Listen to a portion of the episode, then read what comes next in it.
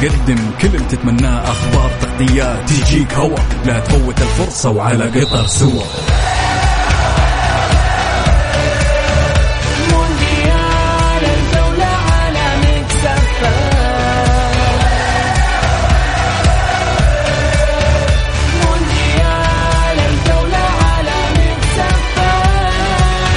الآن مونديال الجولة مع بسام عبد الله ومحمد القحطاني. على ميكس اف ام ميكس اف ام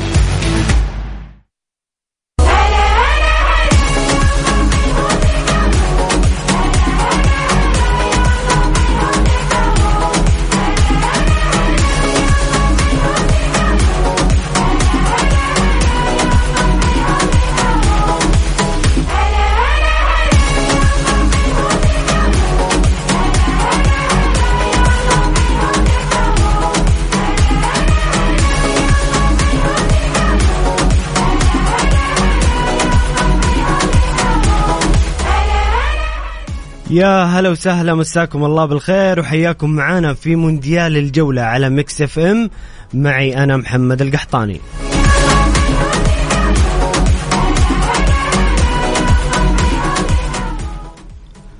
أسود الأطلس تزهر تزأر في وجه بلجيكا وتحقق فوز تاريخي لم يحدث منذ 24 عام.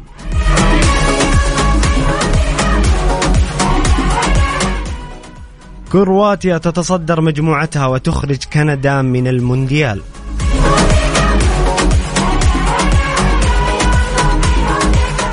ألمانيا تنقذ آمالها في المونديال بالتعادل مع أسبانيا.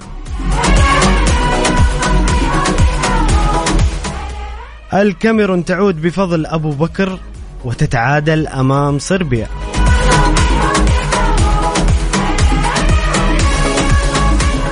والبرازيل في مهمة حز بطاقة التأهل أمام سويسرا.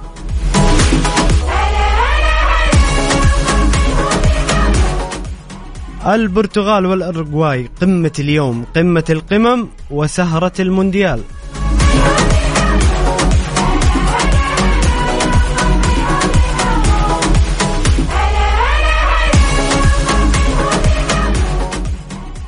طبعا الآن آه، تجري مباراة المنتخب الغاني أمام المنتخب الكوري الجنوبي وبدأت الشوط الثاني بتفوق المنتخب الغاني بهدفين مقابل لا شيء لمحمد ساليسو ومحمد قدوس لاعب أياكس ومحمد ساليسو لاعب ساوثهامبتون.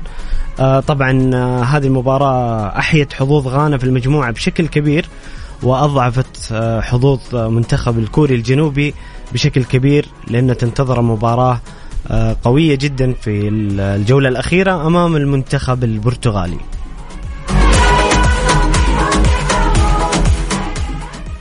أعزائي المستمعين شاركونا على الواتساب عن طريق الواتساب بآرائكم حول قمة اليوم. كذا إيش نظرتك الفنية؟ إيش توقعاتك لقمة المباريات اليوم بين البرتغال والأورجواي واللي بيكون الفائز فيها آه، حظوظة كبيرة جدا في التأهل إلى دور 16 شاركني كذا برأيك مع كتابة الاسم فضلا لا أمرا على الرقم 054 88 11 7 صفر صفر. صفر خمسة أربعة ثمانية ثمانية واحد واحد سبعة صفر صفر.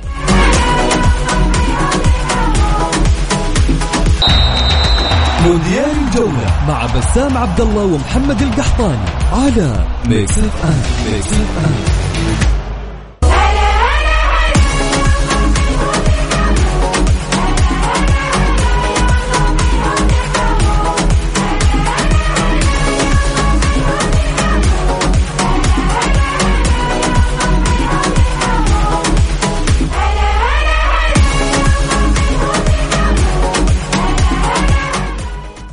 يا هلا وسهلا مستمرين معاكم في مونديال الجولة على مكس اف إم. وبداية نسلط الضوء على آخر أخبار ومستجدات منتخبنا السعودي اللي نتمنى له التوفيق بإذن الله أمام المكسيك والتأهل لدور 16 يا رب. استأنف المنتخب السعودي آه، اليوم برنامج الإعدادي في مقر إقامته في دولة قطر استعداد لمواجهة منتخب المكسيك يوم الأربعاء القادم ضمن الجولة الثالثة والأخيرة من دور المجموعات بكأس العالم قطر 22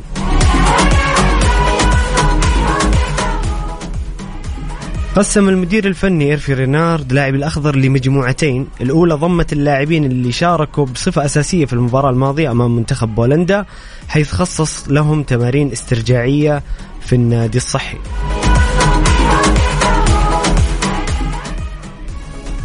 ضمت المجموعة الثانية بقية اللاعبين بدأت حصتهم التدريبية التي أجريت على ملعب منتجع سيلين بتمارين الإحماء ثم تمرين المربعات. بعدها أجريت تقسيمة من مجموعتين على نصف الملعب لتختتم الحصة التدريبية بتمارين الإطالة. شارك اللاعب رياض شراحيلي في التدريبات الجماعية بعد اكتمال جاهزيته وكشفت الفحوصات الطبية التي أجريت للاعب محمد البريك عن وجود إصابة عض... إصابة في عضلة الساق وهذا يعني أنه للأسف الشديد محمد البريك آه، تقريبا خارج المونديال ولن يستطيع كمال المباريات مع المنتخب. نسأل الله له الشفاء العاجل وأن يعود في أقرب وقت للمنتخب.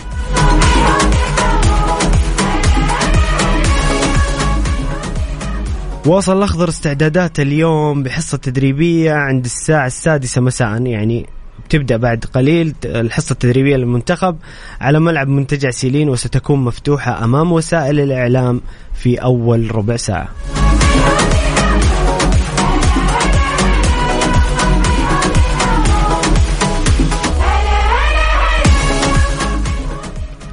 أعزائي المستمعين نذكركم بنتائج آه، وجداول آه، المباريات آه، أمس لعبت اليابان ضد كوستاريكا وانتصرت كوستاريكا في الدقيقة 81 بهدف للاعب كيشر فولر وصعبت مهمة اليابان جدا في هذه المجموعة خصوصا مع بعد تعادل ألمانيا مع أسبانيا. في المباراة الثانية أسود الأطلس اللي فرحونا أمس بفوز تاريخي ما تحقق من عام 1998 يعني آخر مرة فازت المغرب في المونديال كان عام 1998 المونديال اللي كان في فرنسا. آه، فازت المغرب بهدفين مقابل لا شيء سجل رومان سايس الهدف الأول في الدقيقة 73 وفي الدقيقة 90 أكد الفوز اللاعب زكريا أبو خلال في المباراة آه، اللي بعدها اللي كانت في نفس المجموعة كانت تجمع المنتخب الكرواتي والكندي. المنتخب الكرواتي حقق فوز عريض برباعية مقابل هدف سجل كراماريتش هدفين. الهدف الأول في الدقيقة 36 ماركو ليفايا سجل دقيقة 44 كراماريتش آه، زي ما ذكرنا سجل الهدف الثاني في الدقيقة 70 وماجر سجل في الدقيقة 90 الهدف الرابع. بينما الهدف الوحيد واللي كان أسرع هدف في المونديال وأول هدف في تاريخ كندا في المونديال كان في الدقيقة الثانية للاعب ألفونسو ديفيز. وبهذا بهذه النتيجة كرواتيا تتصدر مجموعتها. في المركز الأول وتعزز حظوظها رغم أن أمامها مباراة صعبة جدا أمام المنتخب البلجيكي وكندا ثاني المودعين آه، للمنتخبات في المونديال بعد المنتخب القطري. المباراة الأخيرة جمعت آه، يوم أمس جمعت قمة القمم كانت بين المنتخب الأسباني والألماني وانتهت بالتعادل بنتيجة واحد واحد سجل ألفارو موراتا هدف أسبانيا في الدقيقة 62 وسجل فولكورغ هدف ألمانيا في الدقيقة 83 وأنقذ ألمانيا من الخروج الوشيك من المونديال بهدف وعزز حظوظها في انتظار مباراتين مهمة جدا في الجولة الأخيرة. تجمع أسبانيا باليابان وألمانيا بكوستاريكا.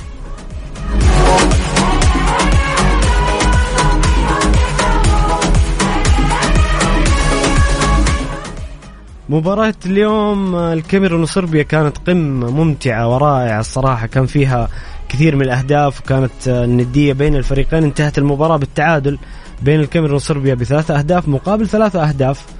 سجلت آه، صربيا اولا عن طريق آه، عفوا سجلت كاميرون اولا عن طريق جان شارل.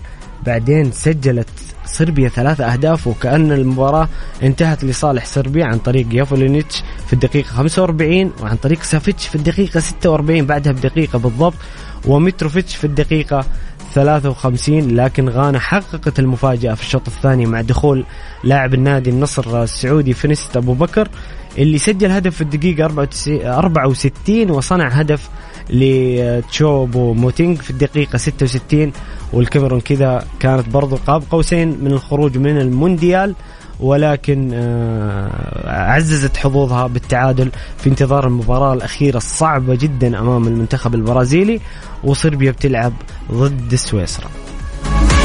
مونديال الجولة مع بسام عبد الله ومحمد القحطاني على ميكس اف ام ميكس اف ام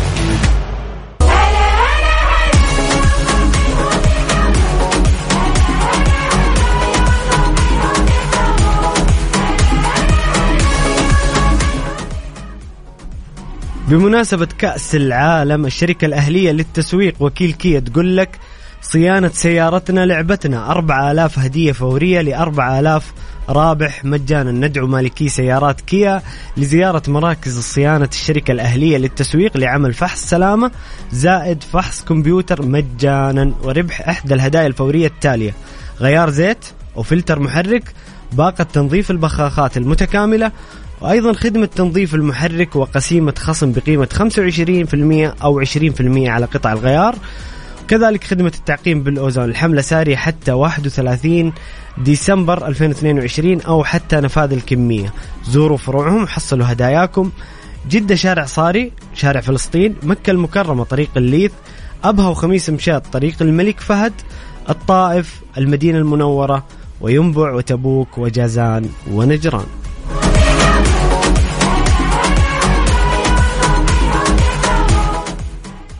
نذكركم أعزائي المستمعين كذا بجداول الترتيب لمجموعات المونديال الإكوادور في صدارة المجموعة الأولى بأربع نقاط هولندا ثانيا بأربع نقاط السنغال ثالثا بثلاث نقاط وقطر في المركز الأخير بدون أي نقطة إنجلترا في المجموعة الثانية في الصدارة بأربع نقاط إيران ثانيا بثلاث نقاط والولايات المتحدة الأمريكية ثالثا بنقطتين وويلز في المركز الأخير بنقطة. في المركز الرابع مجموعتنا المجموعة C بولندا في المركز الأول أربع نقاط الأرجنتين ثلاث نقاط في المركز الثاني السعودية في المركز الثالث بثلاث نقاط والمكسيك بنقطة واحدة. فرنسا تتصدر المجموعة D بست نقاط أستراليا ثانيا بثلاث نقاط الدنمارك ثالثا نقطة تونس نقطة في المركز الأخير. أسبانيا في المركز الأول في المجموعة A بأربع نقاط واليابان ثانيا بثلاث نقاط كوستاريكا ثالثا بثلاث نقاط وألمانيا في المركز الأخير بنقطة واحدة. نطلع الفاصل لأذان المغرب ونرجع معاكم بإذن الله.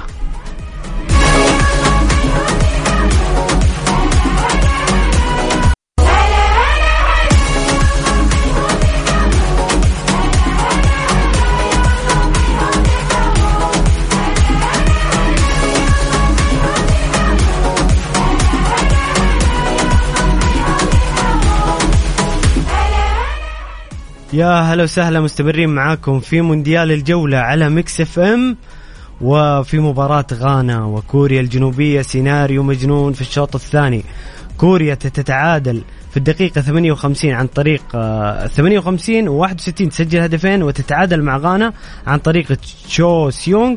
ومحمد قدوس يعود بالتقدم لمنتخب غانا في الدقيقة 68 مباراة قوية ما زالت حتى الآن في نهايتها بقي يمكن تقريبا عشر دقائق غير الوقت الضايع أو تسع دقائق غير الوقت الضايع. مباراة قوية جدا وجميلة بين غانا وكوريا.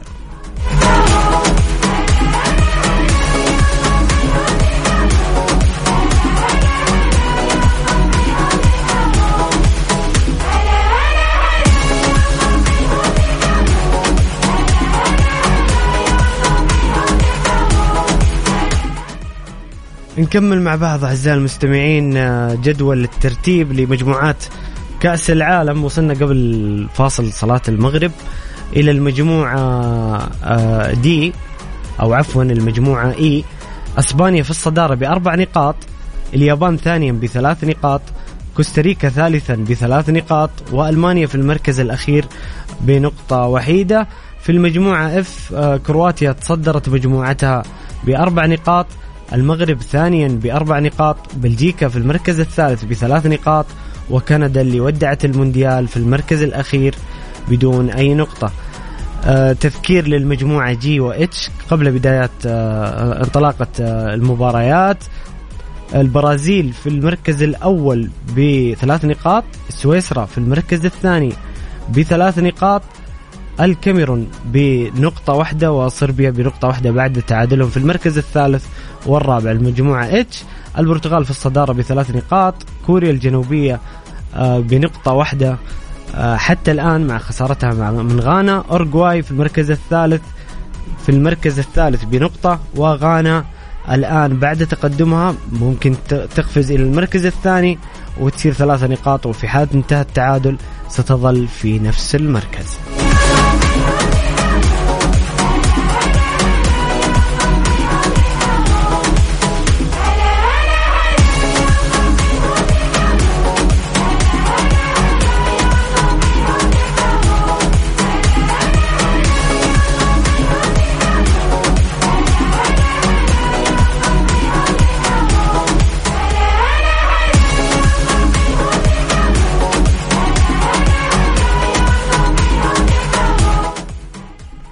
لأول مرة في السعودية النهائيات العالمية لبطولة ريد بول كار بارك دريفت في جدة. يوم الخميس 8 ديسمبر المنافسة بين 21 سائق من 18 دولة. بما فيها السعودية منافسات حاسمة للفوز بلقب ملك الدريفت على حلبة كورنيش جدة. التذاكر متوفرة للبيع. زوروا موقع سعودي موتر سبور دوت كوم الآن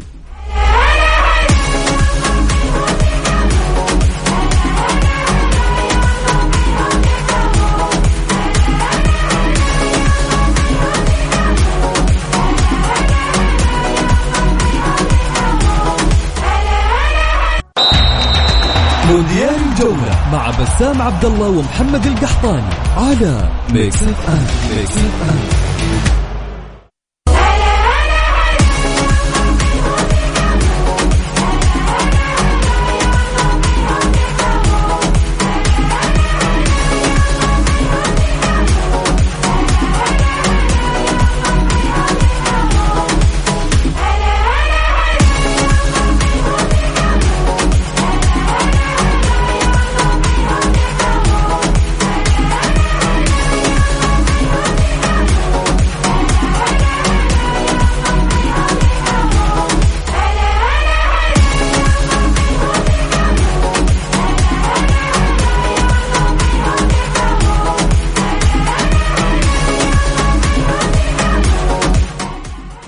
يا هلا وسهلا مستمرين معاكم في مونديال الجولة على Mix FM.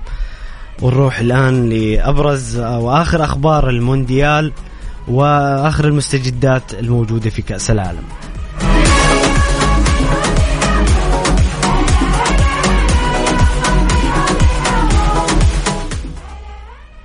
صحف إيطالية نادي يوفنتوس يرغب في التعاقد مع الظهير الأيمن سعود عبد الحميد. طبعا آه، في أخبار كثيرة وكثير من الصحف وبعد ما أبهر الأخضر آه، العالم أجمع بمستويات الرائعة أمام المنتخب الأرجنتيني وأمام المنتخب البولندي. في أخبار كثيرة عن وجود مفاوضات للاعبين سعوديين يلعبون في المونديال. آه، طبعا الأخبار هذه أتوقع أنا بنسبة كبيرة إنه فيها جزء كبير من الصحة. طبعا مو شرط إن كل خبر ينقال إنه صحيح ولكن آه عندنا لاعبين أبرزوا نفسهم بشكل كبير. في لاعبين ما زالوا في سن آه صغيرة وممكن إنهم يحترفون ويروحون يلعبون في أوروبا وفي أفضل الأندية في أوروبا. بصراحة عندنا سعود عبد الحميد حسان تنبكتي عبد الله العمري محمد كنو فراس البريكان. يعني أنا أتكلم بحكم عامل السن ممكن نشوف هذول اللعيبة يلعبون في أوروبا وفي في أفضل المستويات. وأتمنى شخصيا صراحة أتمنى إنه اللاعب السعودي يتواجد في أفضل الدوريات الأوروبية. هذا الشيء يزود الاحتكاك عنده آه، يرفع آه، سقف المنافسة والاحتكاك باللاعبين بأفضل لاعبي العالم. وبإذن الله إنه بعد كأس العالم يعني تتحول هذه العروض إلى آه، إلى واقع ونشوف لعيبتنا في أفضل في أفضل الأندية الأوروبية.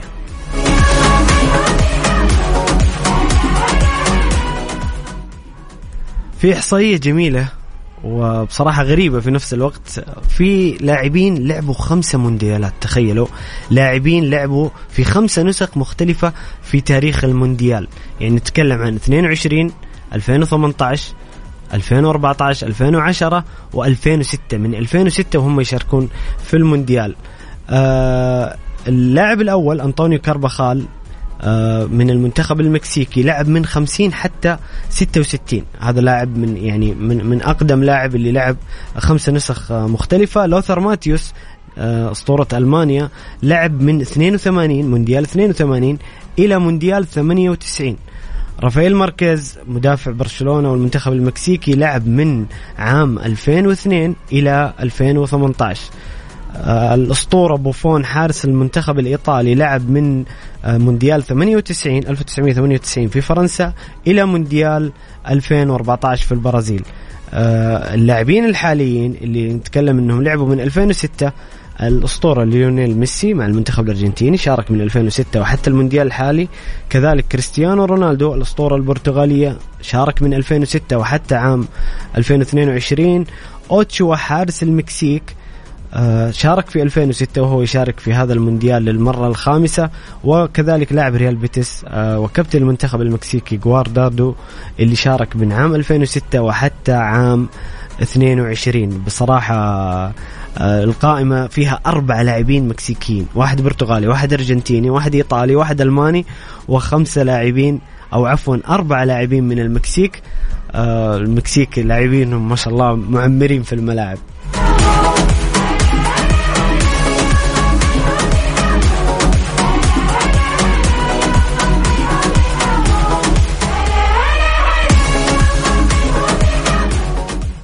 موقع الفيفا أول لاعب إفريقي يدخل بديلا ويسجل ويصنع في نفس المباراة هو فينسنت أبو بكر يصنع التاريخ في كأس العالم لاعب نادي النصر السعودي اللي قدم اليوم مباراة جميلة جدا.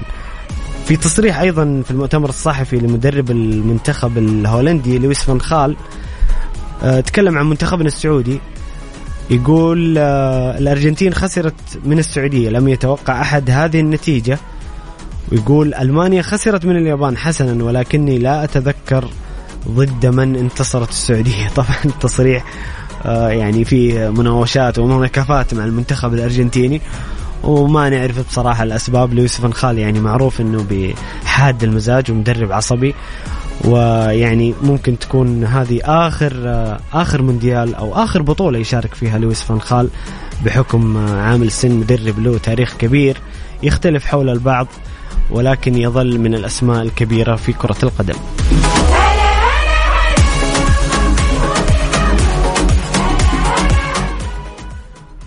أعزائي المستمعين حنا كذا وصلنا لختام آه، ساعتنا الأولى من مونديال الجولة. قولوا لي إيش رأيكم في قمة اليوم؟ كذا إيش نظرتك الفنية؟ كيف شايف المباراة بين البرتغال والأرجواي قمة قمة منتظرة سهرة كبيرة جدا اليوم في المونديال وأحد أهم المباريات. بتكون الساعة العاشرة مساء. أكيد كلنا بنكون متحمسين وجاهزين نشوف المباراة. قل لي إيش رأيك في المباراة؟ إيش نظرتك الفنية وتوقعاتك لقمة اليوم؟ أرسل لنا على الواتساب تعليقك مع ذكر الاسم. فضلا لا أمرا على الرقم 054-88-11700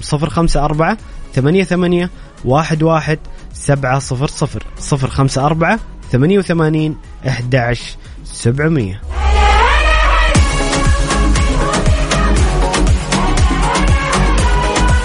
مونديال الجولة مع بسام عبد الله ومحمد القحطاني على Mix FM Mix FM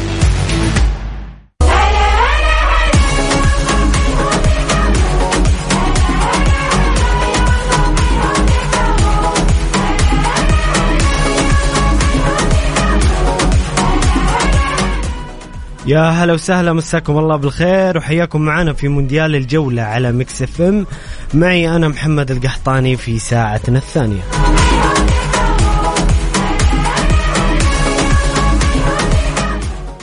في البداية أرحب بضيفي الأستاذ المحلل أحمد مختار. نورتنا وشرفتنا في مونديال الجولة أستاذ أحمد. أهلا أهلا. بنورك وشكرا جزيلا على الاستضافة الكريمة. شكرا. العفو ابدا. أنت إضافة لأي مكان أستاذ أحمد. في البداية نتكلم عن فوز أسود الأطلس اللي حققت فوز تاريخي لم يتحقق من 24 سنة وعززت حظوظها جدا في المجموعة. قراءتك المباراه أستاذ أحمد وكيف شفت المباراة؟ آه والله فعلا يعني منتخب المغرب عمل مباراة كبيرة جدا قدام منتخب بلجيكا. يعني هي من الانتصارات اللي إحنا ممكن نقول عليها انتصارات لا تنسى. زي. بالظبط انتصار المنتخب السعودي على المنتخب الأرجنتيني لأن هو انتصارات ما نقدرش نقول عليها اللي هي انتصار وليد الصدفة أو الحظ بالعكس انتصار تكتيكي انتصار على مستوى الأداء انتصار على مستوى الشخصية تصور بإن المدرب الوطني وليد الركراكي كان اختيار مثالي لمنتخب المغرب خاصة بعد رحيل خليل زيتش لأن هذا الرجل يعني يعرف طبيعة اللاعب المغربي جيدا وده كان واضح جدا في اختياراته يعني حكيم زياش أحد العناصر اللي هي كانت مستبعدة لفترة كبيرة جدا في منتخب المغرب صحيح. ورغم كده مع عودته كلنا شفنا الأثر الكبير في المباراة زياش كان أحد النجوم الكبار في المباراة وكان أحد اللعيبة اللي هي عملت يعني طريقة لعب مميزة لمنتخب المغرب رفقة يوسف النصيري ولاعيبة خط الوسط خاصة سفيان أمرابط اللي أنا بشوفه من أفضل لاعبي خط الوسط العرب ومن أفضل لعيبه اللعيبة في البطولة حتى الآن. كمان ممكن نقول إن المنتخب المغربي قدر بقى على الصعيد التكتيكي أو الخططي يستغل المشاكل الكبيرة اللي موجودة في منتخب بلجيكا منذ يعني فترة مش قليلة. منتخب بلجيكا كان أحد المنتخبات القوية جدا خلال مونديال 2018 لكن في الفترة الأخيرة بلجيكا أصبح عندها مشاكل تكتيكية واضحة سواء في انخفاض مستوى هازارد سواء في الفورمة السيئة لكيفن دي بروين مؤخرا وبالأهم بقى كمان اللي هو الأطراف الضعيفة جدا سواء كاستناني أو سواء مونيه. وأعتقد بأن المنتخب المغربي قدر جدا جدا اللي هو يستغل قوته على الأطراف. سواء بزياس سواء حتى على مستوى البدلاء ويكفي اللي إحنا دايما لما نشوف اللعيبة اللي سجلت الأهداف هتلاقي اللي هو زكريا بوخلال اللي هو سجل الهدف الثاني وحتى ال- الهدف الأول اللي هي الضربة الثابتة. أتصور بإن منتخب المغرب قدر ينجح في استغلال الكرات الثابتة قدر يستغل المساحات الكبيرة خلف أظهرة بلجيكا وقدم لنا مباراة ممكن نقول عليها من أجمل مباريات المونديال حتى الآن وهو انتصار مستحق تكتيكيا وخططيا. جميل جميل أستاذ أحمد.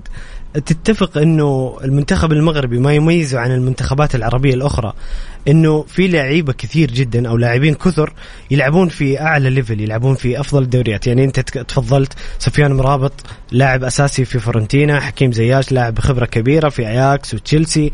آه عندنا أشرف حكيمي باريس سان جيرمان نايف أكرد وستهام يعني لعيبة كثير يلعبون في أعلى المستويات ويحتكون بأفضل لاعبي العالم. هل هذا يميز المنتخب المغربي عن المنتخبات العربية الأخرى؟ أتصور بأن ده سبب الاحتراف جزء مهم جدا في اللعبة. إما إنك تعمل دوري قوي في بلدك وتجيب أفضل اللعيبة فبالتالي اللعيبة المحلية اللي عندك تقدر تحتك بيهم وتحتك باللعيبة والمدربين الكبار وكما يحدث في الدوري الإنجليزي وحتى الدوري السعودي للمحترفين المحترفين في السنوات الأخيرة أصبح يسير على هذا الخط انك بتجيب محترفين على أعلى مستوى مدربين على أعلى مستوى فاللعيبة المحلية بتحتك بيهم. أو الخيار الثاني اللي هو إنك بيبقى عندك لعيبة محترفة في أكبر الأندية في العالم. مثال بسيط على ذلك منتخب المغرب عنده اثنين أظهرة واحد بيلعب في باريس سان جيرمان اللي هو أشرف حكيمي والثاني بيلعب في بايرن ميونخ اللي هو نصير مزراوي. أنت بتتكلم على اثنين أندية من أكبر أندية العالم حاليا. وبتتكلم على اثنين أظهرة ممكن نصنفهم. لو إحنا اتكلمنا عن أفضل خمس أظهرة في أوروبا في الوقت الحالي أظن إن إحنا ممكن نتفق مع بعض إن لازم نحط حكيمي ولازم نحط نصير مزراوي. وده إن دل على شيء بيدل فعلا على قيمة الاحتراف. اللعيب اللي عندك الاحتراف مش بس بيفيدك فنيا لا كمان على مستوى الشخصية. إنك لما بتلاعب فريق زي بلجيكا لعيب زي أشرف حكيمي أعتقد لما بيشوف هازارد بيشوف دي اوروبيا وبيلعبوا ضد بعض كتير هو مش خايف منه. يعني مش عامل له حساب. لما انت اللعيب اللي صحيح. عندك بيعمل يعني جزء كبير من مشاكلنا كعرب كم يعني كمنتخبات عربية في السنوات الأخيرة إن إحنا لما بنشوف اللعيبة الأجانب أو المنتخبات الأوروبية إحنا بنخاف. لأن أنت بتشوفه بقى اللي هو لعيب كبير لعيب في التلفزيون. لكن لما أنت بتبقى عندك لعيبة محترفة راس براس مع اللعيبة دي في الملعب بيبقوا الاثنين زي بعض. لما الشخصية بتبقى زي بعض هنا الفروقات الفنية بتبان.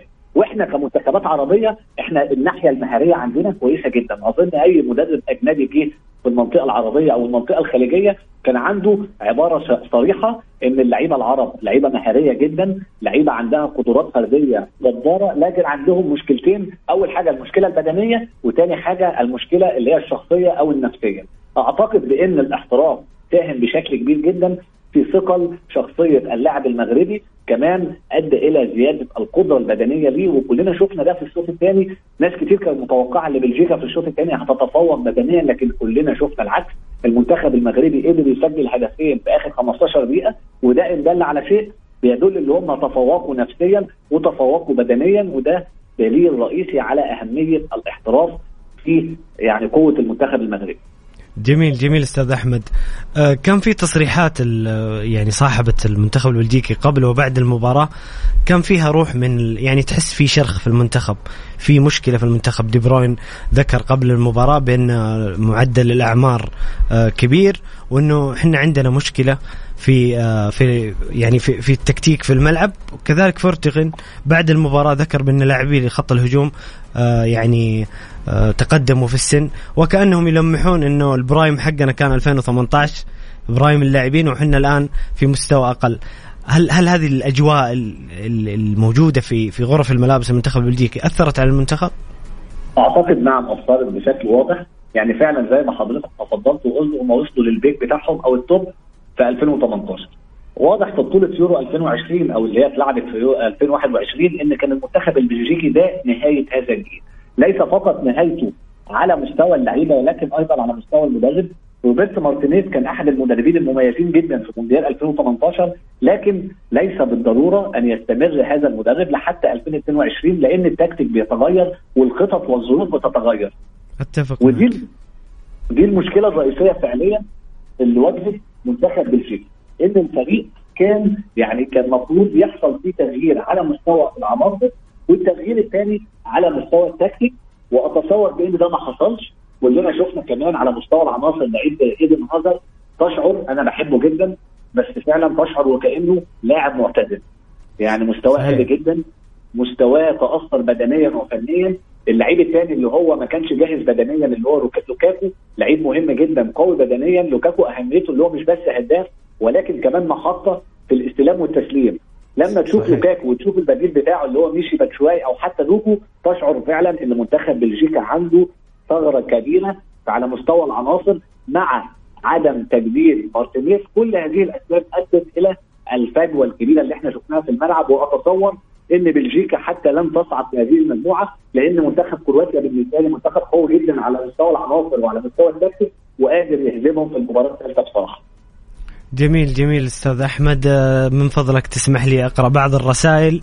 يقول صديق البرنامج كريستيانو عندنا أستاذ أحمد. صديق للبرنامج دائما يمتعنا بتحليلاته يقول بطولة مميزة وغريبة كشفت فيها أقنعة كبرياء المنتخبات وحددت الفوز لمن يقتنص الهدف بغض النظر من تكون أو كيف أدائك داخل الملعب. بالنسبة للقمم كلنا ننتظر قمة البرتغال والارجواي وأتوقع قمة اليوم بتكون بين البرازيل وسويسرا. أستاذ أحمد تتوقع البر- البرازيل وسويسرا البرازيل وسويسرا بتكون آه، مباراة أعلى فنيا من البرتغال والاورجواي؟ أنا بص أنا برضو بشوفه قريب من وجهة النظر دي أنا بشوف إن منتخب الاوروجواي حتى الآن في البطولة لم يقدم الشيء الكبير يمكن المباراة الأولى وأيضا البرتغال رغم اللي هي عندها تشكيلة قوية جدا جدا على الورق لكن لسه الفريق برضو ما قدمش أفضل ما لديه بعكس مباراة البرازيل وسويسرا. البرازيل بدأت البطولة بشكل كويس. سويسرا برضو من ال- الفرق اللي هي رغم اللي هي يعني ما عندهاش نجوم كبار جدا لكن الفرق اللي هي بتعرف تلعب كويس جدا في البطولات المجمعة. كلنا. شفنا في يورو 2020 اقصت فرنسا وكانت قريبة جدا من إقصاء أسبانيا. وبالتالي أنا بشوف برضو بتفق إن مباراة البرازيل وسويسرا هتبقى مباراة مميزة لأنها بين فريقين مختلفين. فريق لاتيني عنده مهارة كبيرة ونجوم كبار جدا. زي البرازيل وفريق أوروبي منضبط عنده انضباط تكتيكي كبير وعنده نضج وعنده لعيبة مميزة وعندها خبرات كبيرة زي تشاكا وزي شاكيري. فبالتالي أنا بتفق مع رأي الصديق وشايف إن مباراة البرازيل وسويسرا ستكون سهرة كروية ممتعة ونتمنى كلنا ذلك. بإذن الله. بإذن الله بإذن الله. أستاذ أحمد آه، أعزائي المستمعين حابين تشاركونا بآرائكم وتعليقاتكم حول قمة اليوم بين الاورجواي والبرتغال والبرازيل وسويسرا قل لي كذا إيش نظرتك الفنية؟ إيش رأيك وتوقعاتك للمباراة؟ شاركنا على الرقم 054 88 11 700 مونديال الجولة مع بسام عبد الله ومحمد القحطاني على Mix FM Mix FM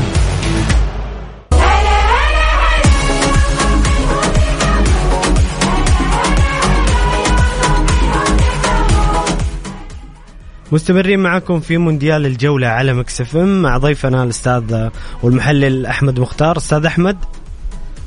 أهلا بيك أهلا بيك. آه في سؤال من أخونا فواز. يقول مساءكم مونديال اسئلتي للضيف الكريم. يقول تصريحات دي بروين أثرت سلبيا على المنتخب البلجيكي. انهار تدريجيا بعد الهدف المغربي الأول. تكلمنا عنها أخ فواز. وسؤاله فيما يخص محورنا القادم مباراة كرواتيا وكندا يقول هل كرواتيا الحالية مقنعة أم تعاني مثل بلجيكا؟ لا لا كرواتيا أنا بشوفها فريق مقنع جدا. كرواتيا وصل لمرحلة كبيرة جدا من النضج التكتيكي والخططي صحيح إن معدل اعمار الفريق كبير وربما هذه البطولة هي الأخيرة ليهم لكن كرواتيا فريق عنده خط وسط قوي جدا. بروزوفيتش وكوفيزيتش وطبعا نجم الفريق وأسطورة هذا الجيل لوكا مودريتش. صحيح. أتصور بأن قوة آه، كرواتيا في خط وسطها في نضج اللعيبة. يعني حتى أكبر دليل على ذلك منتخب كندا سجل هدف مبكر جدا. في منتخبات تانية كتير قد تعاني من البداية السيئة من هدف مبكر. لكن كرواتيا كانت بتلعب بهدوء بيطلعوا بالكرة من الخلف للأمام بكل سلاسة وسهولة سجلوا ثلاث أهداف. لذلك أنا بشوف منتخب كرواتيا منتخب صعب ليس بالضرورة اللي يوصل للنهائي زي مونديال 2018 لكن على الأقل هيبقى صعب جدا إنك تهزمه وهيكون برضو أحد المنتخبات اللي هي ممكن توصل بعيد على حسب خط سير القرعة والمواجهات القادمة بداية من دور ال 16 جميل أستاذ أحمد. آه، أيضا سؤال يقول ما سبب الأداء المتفاوت لمنتخبات إفريقيا في هذا المونديال؟ هو يشوف إنه الأداء متفاوت رغم إني أنا أشوف يعني أغلب المنتخبات الإفريقية قدمت مستويات ممتازة. والله يعني منتخبات افريقيا يعني مصري واعرف جيدا المنتخبات الأفريقية هي دايما بتبدأ بشكل ضعيف ثم تزيد مع الوقت. وأظن بأن الجوله الثانية أثبتت كده. النهارده غانا كسبت كوريا. والكاميرون عملت ماتش كبير جدا مع صربيا النهارده وكانت قريبة من الفوز لكن هو سبب تذبذب مستوى المنتخبات الأفريقية. هو طبيعة اللاعب الأفريقي نفسه اللي هو مستواه غير ثابت يعني مباراة بتبقى في القمة ومباراه ثانية سيئة. ثاني حاجة معظم المنتخبات الأفريقية عندها مدربين وطنيين أو مدربين محليين ودول برضو يعني طبعا مميزين جدا على مستوى الجانب النفسي والجانب الشخصية لكن برضو هم تكتيكيا ليسوا الأفضل. عشان كده حتة تباين المستوى فعلا موجود.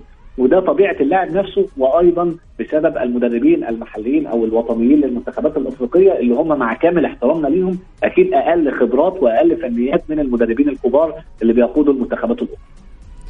جميل جميل أستاذ أحمد أمس شفنا مباراة ألمانيا وإسبانيا اللي كانت قمة منتظرة وإسبانيا يعني كادت كادت أن تفوز بالمباراة لولا أنه المانيا عدلت النتيجة وأنقذت أمالها في المجموعة. كيف شفت المباراة وقراءتك للمباراة أستاذ أحمد؟ والله يعني هي كانت فعلا قمه كبيرة جدا لكنها كانت فيها جزء من وده كان يعني مفهوم يعني اسبانيا كسبت المباراة الأولى بالسبعة فبالتالي يعني هم بيلعبوا كانوا بيلعبوا على فرصتين إما الفوز أو التعادل منتخب ألمانيا آه اللي هو الفوز المفاجئ لكوستاريكا على اليابان خلاه برضه يلعب بأعصاب أهدى.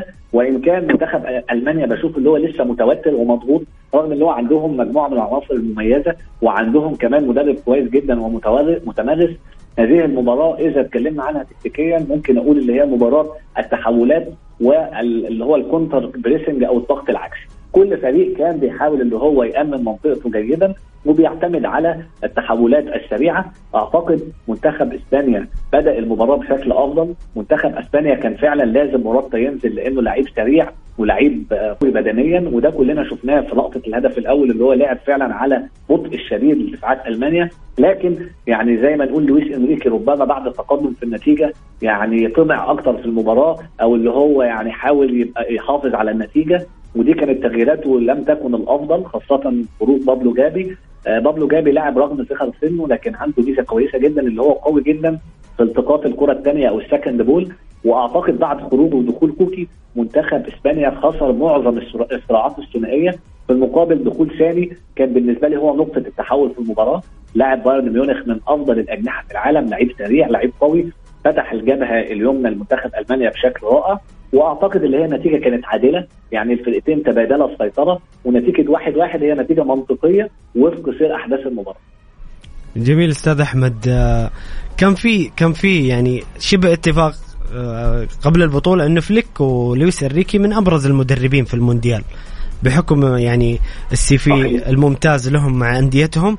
لكن رغم إن أنا أنا أنا ما عندي أي مشكلة مع المنتخب الأسباني لكن في قناعات كثيرة لويس إنريكي يمكن استغربها البعض أو استهجنها البعض مثل إشراك رودري في في في, في ال center في قلب الدفاع مثلا عدم استدعاء راموس آه، كذلك مثلا فليك أمس ما ما لعب بساني من البداية رغم إنه أبرز نجوم المنتخب إيش إيش السر في في هذه القناعات أستاذ أحمد؟ اللي إيش اللي أنت تشوفه آه، بسبب آه، هذه التغييرات عند فليك وانريكي والله بص يعني أنا بشوف إن لويس انريكي هو مدرب يعني فعلا مدرب ناجح جدا وليه قناعات. هو عنده بعض الأمور في حتة اللي هو البدء ببعض اللعيبة غير مراكزها زي رودري اللي هو بالمناسبة برضه عمل مباراة كويسة جدا كقلب دفاع آه، في النهاية مدرب المنتخب بيبقى شايف الصورة بشكل مختلف عن مدرب الفرق اللي هو حتى يعني في مدربين المنتخبات بتلاقيهم بيثقوا في بعض اللعيبة اللي هي ما بتلعبش أساسي أصلا في فرقتها. وده إن دل على شيء هو بيشايف السيستم العامل لفرقته بيبقى مناسب لخطة معينة لطريقة معينة عشان كده بيبقى ليه بعض القناعات. ممكن نتفق أو نختلف عليها لكن في النهاية النتائج بتبقى المنظومة ناجحة أخيرا. مظبوط مظبوط. يعني حتى لويس إنريكي كلنا اختلفنا معاه كتير قبل يورو 2020 ورغم كده منتخب إسبانيا بالنسبة لي كان أحد أفضل منتخبات البطولة جنبا لجنب مع منتخب إيطاليا على مستوى. الأداء والنتائج. فعلا. فعلا. هانز فليك برضو ليه بعض القناعات زي اللي هو عدم البدء الثاني عدم بعض التغييرات. في النهاية هيكون هو النتائج هو الفيصل. منتخب ألمانيا بدأ البطولة بشكل سيء جدا لكن النتائج أو نتائج الفرق الأخرى ساعدته. يعني التأهل أصبح بيده في المباراة الأخيرة. البطولة من وجهة نظري هتبدأ من دور ال 16 كل ما يحدث الآن هو شيء ومن أول دور ال 16 هو شيء آخر تماما. فبالتالي كل المنتخبات الكبيرة هيبقى هدفها الرئيسي هي التأهل سواء أول أو ثاني بداية من دور ال 16 هنا بقى هتبدأ فعليا تحاسب كل مدرب هتحاسب كل فريق. وأتصور بأن منتخب ألمانيا رغم حالته السيئة جدا إذا صعد هيكون شكله مغاير في دور ال 16 بداية من دور ال 16 هو دايما الكرة الألمانية عودتنا بتبدأ البطولة بشكل سيء لكن بمجرد مباراه خروج المغلوب بنشوف نسخة تانية خالص وهنا بتبدا بقى العنصر الخبرة والشخصية تفرق جدا جدا. صحيح أستاذ أحمد دائما البطولات المجمعة يكون أحيانا فيها تصاعد بشكل كبير لبعض المنتخبات الغير متوقع يعني لما نشوف مستوياتها في في دور المجموعات ممكن ما تكون ما نقول ما هي مرشحة للبطولة ولكن يكون في تصاعد وفي ثقة آه، تحصل في الأدوار الأقصائية. مظبوط فعلا جميل أستاذ أحمد آه، أعزائي المستمعين شاركونا بآرائكم وتعليقاتكم حول قمم مباراه اليوم بين المنتخب البرازيلي والسويسري والمنتخب البرتغالي والاورجواي كذلك إذا عندكم سؤال لضيفنا الكريم الأستاذ أحمد مختار أرسل لنا تعليقك على الواتساب مع ذكر الاسم فضلا لا امرا على الرقم 054 88 11 700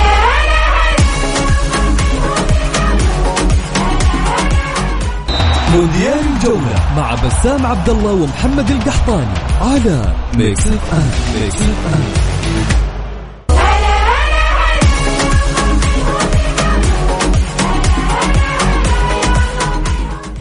يا هلا وسهلا مستمرين معاكم في مونديال الجولة على Mix FM ومع ضيفي الأستاذ أحمد آه، مختار. أستاذ أحمد آه، نسلط الضوء الآن على مباراة البرازيل وسويسرا واللي هي مباراة مهمة جدا لقاء الفائزين بالجولة الأولى والبرازيل أمام مهمة آه، حجز بطاقة التأهل للدور الثاني. صحيح طبعا المباراه فعلا زي ما حضرتك قلت مهمه جدا في التأهل والصعود. المنتخب البرازيلي بدأ البطولة بشكل كويس جدا. قدر يكسب صربيا بنتيجة 2-0 أيضا منتخب سويسرا بدأ البطوله بشكل كويس جدا وكسب الكاميرون. منتخب البرازيل أتوقع إن هو أقرب على الورق لكن في نفس الوقت آه، البرازيل هتبقى عندها مشكلة المشكلة اللي هي عدم وجود نيمار نجم الفريق الأول وقائده هل الفريق هيقدر؟ طبعا الفريق عنده بدائل كتير. على المستوى الفني موجود فينيسيوس رافينيا ماكيتا حتى خيسوس في لعيبة كتير كويسة جدا في منتخب البرازيل. لكن فكرة غياب النجم الأول للفريق أعتقد إن هي قد تكون مؤثرة نفسيا أكثر على الفريق. وهو بيلاعب فريق كمان اللي هو منتخب سويسرا. أنا بشوفه منتخب محكم وجيد جدا تكتيكيا بيعرف يقفل المساحات. عنده حارس مرمى رائع في البطولات الكبيرة اللي هو يان سومير. وعنده مجموعة مميزة من اللعيبة زي شاكيري وتشاكا وإمبولو وغيرهم.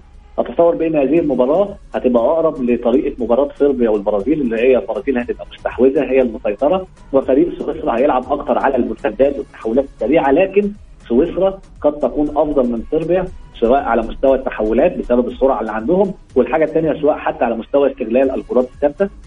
لكن بكل صراحة على الورق حتى في ظل غياب نيمار البرازيل هي الأقرب للفوز لكن خلينا برضو ننتظر وإن كنت بشوف البرازيل هي الفوز البرازيلي في هذه المباراة من وجهة نظري.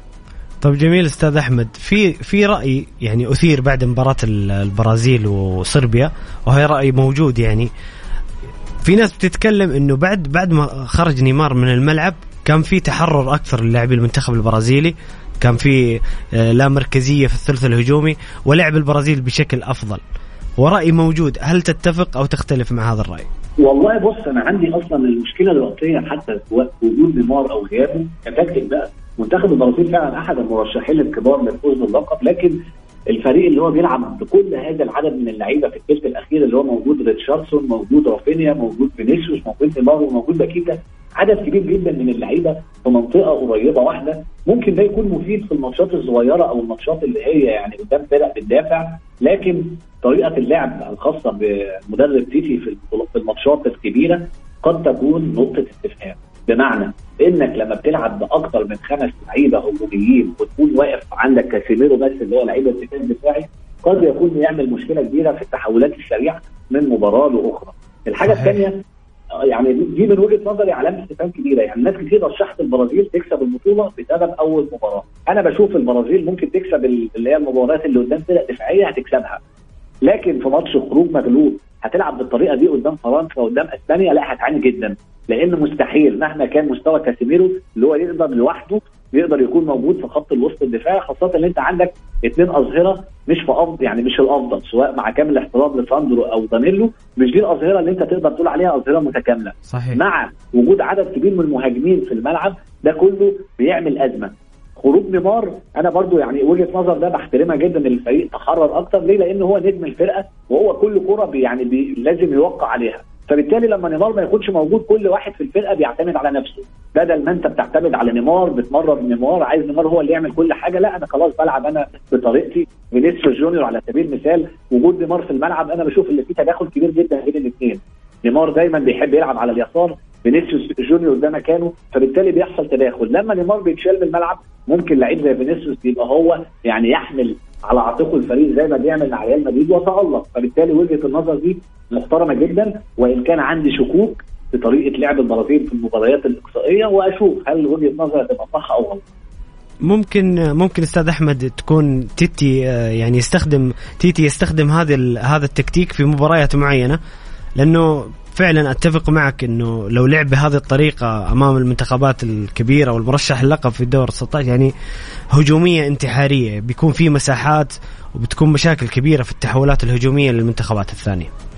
أعتقد ممكن يعني ممكن جدا فعلا في الماتشات اللي هي الاقصائيه طريقة اللعب يضيف محور ثاني يعني أنا بشوف برونو جيماريش لاعب نيوكاسل الانجليزي لاعب لازم يبدأ أساسي جنب كازيميرو. بالمناسبة أستاذ أحمد فريد بيبدأ منا... آه، يعني نزلت تشكيلة المباراه قبل قليل ولا أقاطع كلامك؟ عفوا. بس فريد حيشارك اليوم مع كاسيميرو واضح إنه يبي يأمن وسط الملعب أكثر من ده المباراة. كده ده اختيار صحيح طبعا أنا كنت بفضل برونو جيماريش اللي هو لعيب الليست بتاع نيوكاسل الإنجليزي خاصة اللي هو عامل موسم مثالي مع نيوكاسل ولعيب بيقدر اللي هو box to box أنا بشوفه أفضل من فريد لكن على الأقل زي ما بنقول عندنا نص العمى ولا العمى كله صحيح. انك تلعب بفيلم ارتكاز آه ده شيء كويس وده شيء صحيح وأنا بشوف النهارده آه يعني أعتقد فينيسيوس جونيور ورافينيا إذا كانوا أساسيين أعتقد إن هم أساسيين هيبقى ليهم دور كبير في المباراة خاصة إن آه، نيمار مش هيبدأ فبالتالي الأجنحة البرازيلية هم اللي هيكونوا نجوم الماتش النهارده وطريقة لعب 4 2 3 1 أو طريقة 4 3 3 هي دي المناسبة جدا وبالتالي عودة نيمار أنا بشوف اللي هي لازم تكون على حساب إما باكيتا أو فينيسيوس جونيور بما إن مفيش حد يقدر يلعب على الجناح الأيمن أفضل من رافينيا. جميل جميل أستاذ أحمد. أخونا فواز هنا عنده بعض الأسئلة لك. آه طبعا تكلمت أنت عن نيمار يتكلم عن البديل المناسب لنيمار يقول من هو اللاعب السعودي المناسب للاحتراف الخارجي؟ طبعا أستاذ أحمد إحنا عارف المشاعر عندنا فياضة بعد الفوز على الأرجنتين و... وفي أخبار وفي أخبار في الصحف الأوروبية عن بعض المفاوضات. طبعا إحنا ما إحنا متأكدين من صحتها لكن هل هل. فعلا هل فعلا في لاعب سعودي ممكن إن نشوفه؟ يعني خلينا نتكلم عن أندية الوسط عشان لا نبالغ. يعني ممكن أيوة. نشوف لاعب يلعب مثلا في فيورنتينا ريال بيتس هذه الأندية ممكن في لاعب سعودي؟ أنا في لعيب في لعيب في المنتخب السعودي عاجبني جدا اللي هو سعود عبد الحميد من اللعيبة اللي أنا بشوفها ان هي ممكن تحترف. لعيب مع صغر. سن عمره 22 سنة ممكن ي... ولا بالظبط. ولعيب صغير في السن ولعيب اللي هو تقدر تقول عليه اللي هو بدنيا يقدر يلعب في مستويات أوروبية وفي نفس الوقت مع الوقت هيزيد. يعني أنا بشوف اللي هو سعود بالذات لعيب كويس جدا بصراحة المفاجات ساره بالنسبة لل- للمنتخب السعودي في البطولة. طبعا في لعيب تاني كويس جدا اللي هو أنا يعني أنا من اللعيبة المفضلة ليا يعني من متابعتي للكره السعودية بحبهم جدا اللي هو سلمان الفرج. لكن أنا بشوف اللي هو كبر يعني كبر إيه. سلمان سلمان عدى ال 30 سنة. طب بالظبط أنا يعني أنا بحبه بصراحه وأنا بحب أتفرج عليه في الملعب. لكن فعلا عشان كده ما خطفوش بصراحة. لكن سعود عبد الحميد بالأخص أنا بشوف اللي هو قلب دفاع ممتاز واللي هو ظهير أيمن عفوا ممتاز. يقدر كمان يلعب على اليسار وممكن يلعب حتى كقلب دفاع وممكن يلعب كلاعب ارتكاز. هو لعيب يعني تقدر تقول عليه اللي هو مرن تكتيكيا لعيب صغير في السن. لعيب قوي بدنيا عشان كده بشوفه من أكثر اللعيبة السعوديين اللي هو ممكن يحترفوا بره اللعيب الثاني كمان اللي هو ممكن يحترف وإن كان محتاج بعض التعديلات في طريقة لعب اللي هو فراس البركان برضه أعتقد لعيب صغير في السن لعيب قوي ولعيب سريع فعلا هو نفس عمر نفس عمر سعود عبد الحميد هو عمره لا، هو- 22 سنة.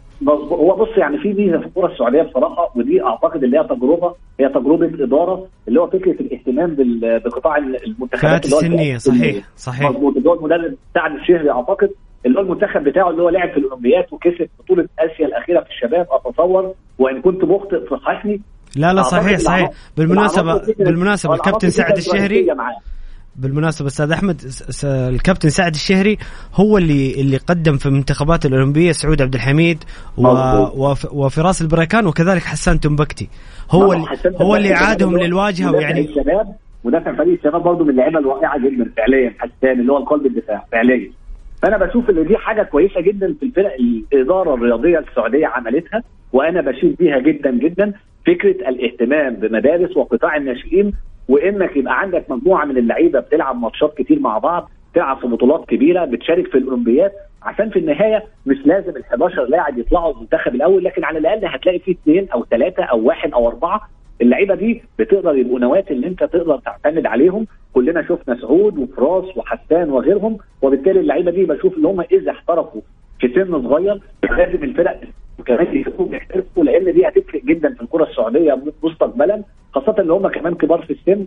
وأتمنى ده يحصل لأن يعني بصراحة إحنا طبعا يعني ليس نفاق أو تملق ولا أو شيء من هذا القبيل لكن كلنا بنحب الكره السعودية وكلنا بنحب السعودية. أكيد أكيد. ما في شك أستاذ أحمد في المنتخب مشاعر السعودي اللي هو يوصل لأقصى بعد ممكن لأن في الآخر إحنا منتخبات عربية وبنحب دايما يعني مصر والسعودية بينهم ترابط تاريخي ويهمنا إن الكرة السعودية تبقى دايما في أعلى مستوى سواء في المحافل القارية أو العالمية بإذن الله.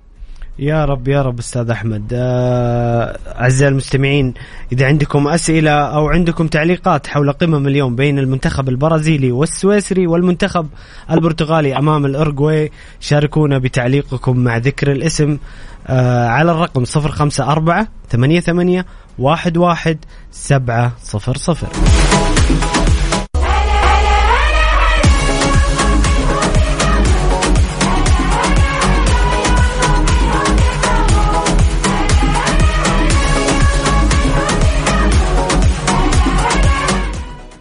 يا هلا وسهلا مستمرين معكم في مونديال الجولة على مكس إف إم ومع ضيفي الأستاذ أحمد مختار أستاذ أحمد أهلا. آه سؤال قبل الانتقال إلى مباراة البرتغال والاورجواي أيضا من أحد المستمعين الأخ فواز يقول توقعاتك للمعركة الكروية بين أمريكا وإيران وهل بإمكان ويلز عمل مفاجأة بالتأهل وإبعاد إنجلترا؟ والله تبقى مفاجأة بالنسبة لي إحنا شفت ويلز أول ماتشين كانوا سيئين جدا. صحيح. مباراة أمريكا تعادل عافية زي ما بنقول منتخب إنجلترا أفضل على الورق. آه، اتصور ان هو الأقرب يستحيل الفوز على منتخب ويلز وهو هيصعد أول مجموعة وهيبقى المركز الثاني بين أمريكا وإيران. مباراة أمريكا وإيران هي مباراة يعني فنيا أو على مستوى العناصر منتخب أمريكا أفضل. لكن صحيح. الشحن المعنوي اللي موجود دلوقتي على وسائل التواصل الاجتماعي وتصريحات الكبيرة جدا من كارلوس كيروش اللي هو المدرب ال- البرتغالي المميز جدا في اللي هو بيعرف إزاي يعني يشحن لعيبته داخل الملعب بطريقة مميزة. فبالتالي أنا بشوف اللي هو رغم إن أمريكا أقرب على الورق لكن إيران من وجهة نظري هتعمل مفاجأة وهتكسب أمريكا وهتتعادل على الأقل. تكرر وأنا تكرر فوز 8 مونديال 98 والله ممكن. يعني يعني هو في 98 كان منتخب أمريكا أضعف بكتير من دلوقتي. صحيح. يعني منتخب أمريكا حاليا أقوى من إيران بسبب وجود بعض العناصر اللي كتير من العناصر مش بعض اللي هي بتلعب في أكبر الأندية الأوروبية زي آه زي سيرجينو بولسيتش. ديست وزي بوليسيتش وزي ماكيني وغيرهم. يونس موسى يونس موسى لاعب فالنسيا صراحة كان مميز. بصراحة. مميز جدا بامانه هم عندهم جيل جديد رائع. لكن الشحن المعنوي الكبير اللي حاصل حرب التصريحات المتبادلة آه، دي قد تكون في مصلحة لعيبة إيران ومصلحة مدربهم كارلوس كيروش خاصه كمان بيلعب على يعني بيلعب على على سلاحين إما الفوز أو التعادل. فبالتالي توقعي هيبقى أول المجموعة إنجلترا والمركز الثاني أقرب لإيران وإن كان منتخب أمريكا فنيا افضل جميل جميل أستاذ أحمد. قمة المباريات اليوم وسهرة المونديال بين البرتغال والأورجواي قراءتك للمباراة؟ كيف تشوف المباراة وكيف بتكون حظوظ المنتخبات في التأهل بعد انتصار غانا آه، بثلاثية على المنتخب ال- آه، نسيت المنتخب اللي لعب ضده المنتخب. عفوا المنتخب إيه،. بعد الانتصار على كوريا الجنوبية بثلاث أهداف مقابل هدفين والله بص يعني منتخب البرتغال عنده أسماء كويسة جدا لكن في الملعب في يعني في مشكلة إن المدرب فكره دفاعي ومتحفظ اللي هو سانتوس وفي نفس الوقت الفريق الحالي عنده لعيبة تقدر تخليه يلعب بطريقة هجومية مميزة جدا. منتخب الأوروجواي في المقابل لسه ما ظهرش بصورة كويسة. منتخب الأوروجواي عنده مشكلة كبيرة جدا اللي هي اللعيبة النجوم الفرقة أصبحوا كبار في السن. كلنا شفنا سواريز غير جاهز بالمرة آه، بدنيا آه، للمشاركة. صحيح. كافاني لعيب بديل. نونيز آه، بعد انتقاله لليفربول وإن كان هو لعيب كويس لكن عنده لسه أزمة الثقة موجودة وأزمة الثقة كبيرة جدا في قراراته. لعيب متسرع قوي فبالتالي الأوروجواي يعني ليست في أفضل حالاتها لكن منتخب الأوروجواي دايما عودنا اللي هو في البطولات الكبيرة والماتشات الكبيرة بيبقى بيلعب بطريقة يعني قوية. وأنا بشوف اللي بعد فوز غانا على كوريا مباراة النهارده هتبقى متحفظة أكتر لأن كل فريق هيخاف جدا من الهزيمة عشان تعقد موقفه. بشوف اللي هي هتبقى مباراة مقفولة مباراة ما فيهاش فرص كتير. لكن هيبان بقى هنا الخبرات الموجودة في كل فريق هل هتقدر يعني تترجم أنصاف الفرص إلى فوز أو لأ؟ خاصة وجود كريستيانو رونالدو مثلا على مستوى البرتغال وجود كافاني وسواريز على مستوى الأوروجواي. بشوفها مباراة مغلقة وإن كان وفق المستويات الأخيرة البرتغال أقرب للفوز. جميل جميل أستاذ أحمد. آه، هل هل سانتوس الم- المدرب المناسب للمنتخب البرتغالي في المونديال؟ لا بصراحة. وبشكل سريع يعني وواضح. يعني في راي في رأي سائد. وبصراحة أنا أتفق في جزء كبير منه إنه squad البرتغال خرافي جدا. لاعيبه في كل المراكز في أفضل الدوريات العالمية ولكن المدرب أقل بكثير من المجموعة و- واللي يشفع له إلى الآن استمرار المنتخب هو فوزه باليورو 2016 آه، مظبوط. بص هو سانتوس من المدربين اللي هم عاملين زي سيميوني مدرب اللي هو تكتيك ال underdog اللي هو راجل بيلعب بطريقة دفاعية بطريقة متحفظه وبيعتمد دايما على ردة الفعل. زمان كان منتخب البرتغال مناسب جدا لهذا الأسلوب. خاصه لو كان عنده دفاع قوي وما عندوش عناصر كتيرة في خط الوسط والهجوم فبالتالي كان بيلعب بالطريقة دي وكان مميز. لكن في السنوات الأخيرة البرتغال أصبح عندها جيل أسطوري. يعني تخيل أنت بعيدا عن رونالدو نحط رونالدو على جنب هتلاقي في جواو فيليكس لياو برونو فرنانديز برناردو سيلفا آه، نيفي روبن نيفيز أوتافيو آه، حتى جواو آه، كانسيلو آه، دياز. آه كانسيلو دياز وجيريرو ونونو مينديز فعلا فريق متكامل. فاللعيبة الفريق ده يفترض إن هو يلعب على طريقة هجومية. لكن حتى هذه اللحظة قوة البرتغال الوحيدة بتعتمد على التحولات السريعة. كلنا شفنا مباراة غانا الفريق كان سيء جدا لحد ما ما تقدم في النتيجة وبقى في مساحات عند منتخب غانا هنا بدأنا نشوف فرص البرتغال.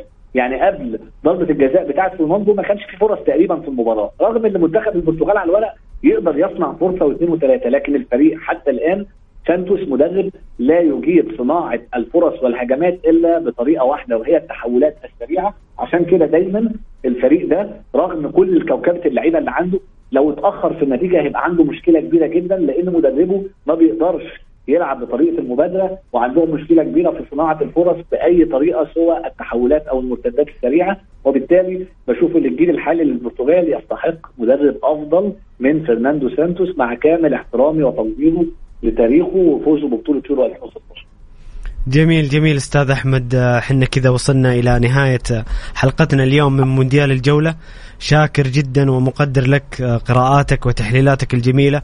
وبكل صراحة أستاذ أحمد أنا يعني آه، بدون أي مجاملة وبدون أي تملق أنا أحد المعجبين شخصيا في تحليلاتك وقراءاتك ومن متابعينك آه، على تويتر. أشكرك أشكرك جزيلا. وأنا يعني شاكر كلماتك الطيبة وشاكر شاكر استضافتك الكريمة وبالتوفيق دايما لكل مواقات ونتمنى التوفيق كمان لمنتخب السعودي في الماتش القادم بإذن الله. يا رب يا رب. شكرا لك أستاذ أحمد ونلتقي إن شاء الله في مواعيد آه، مجددة بإذن الله. في أمان. الله.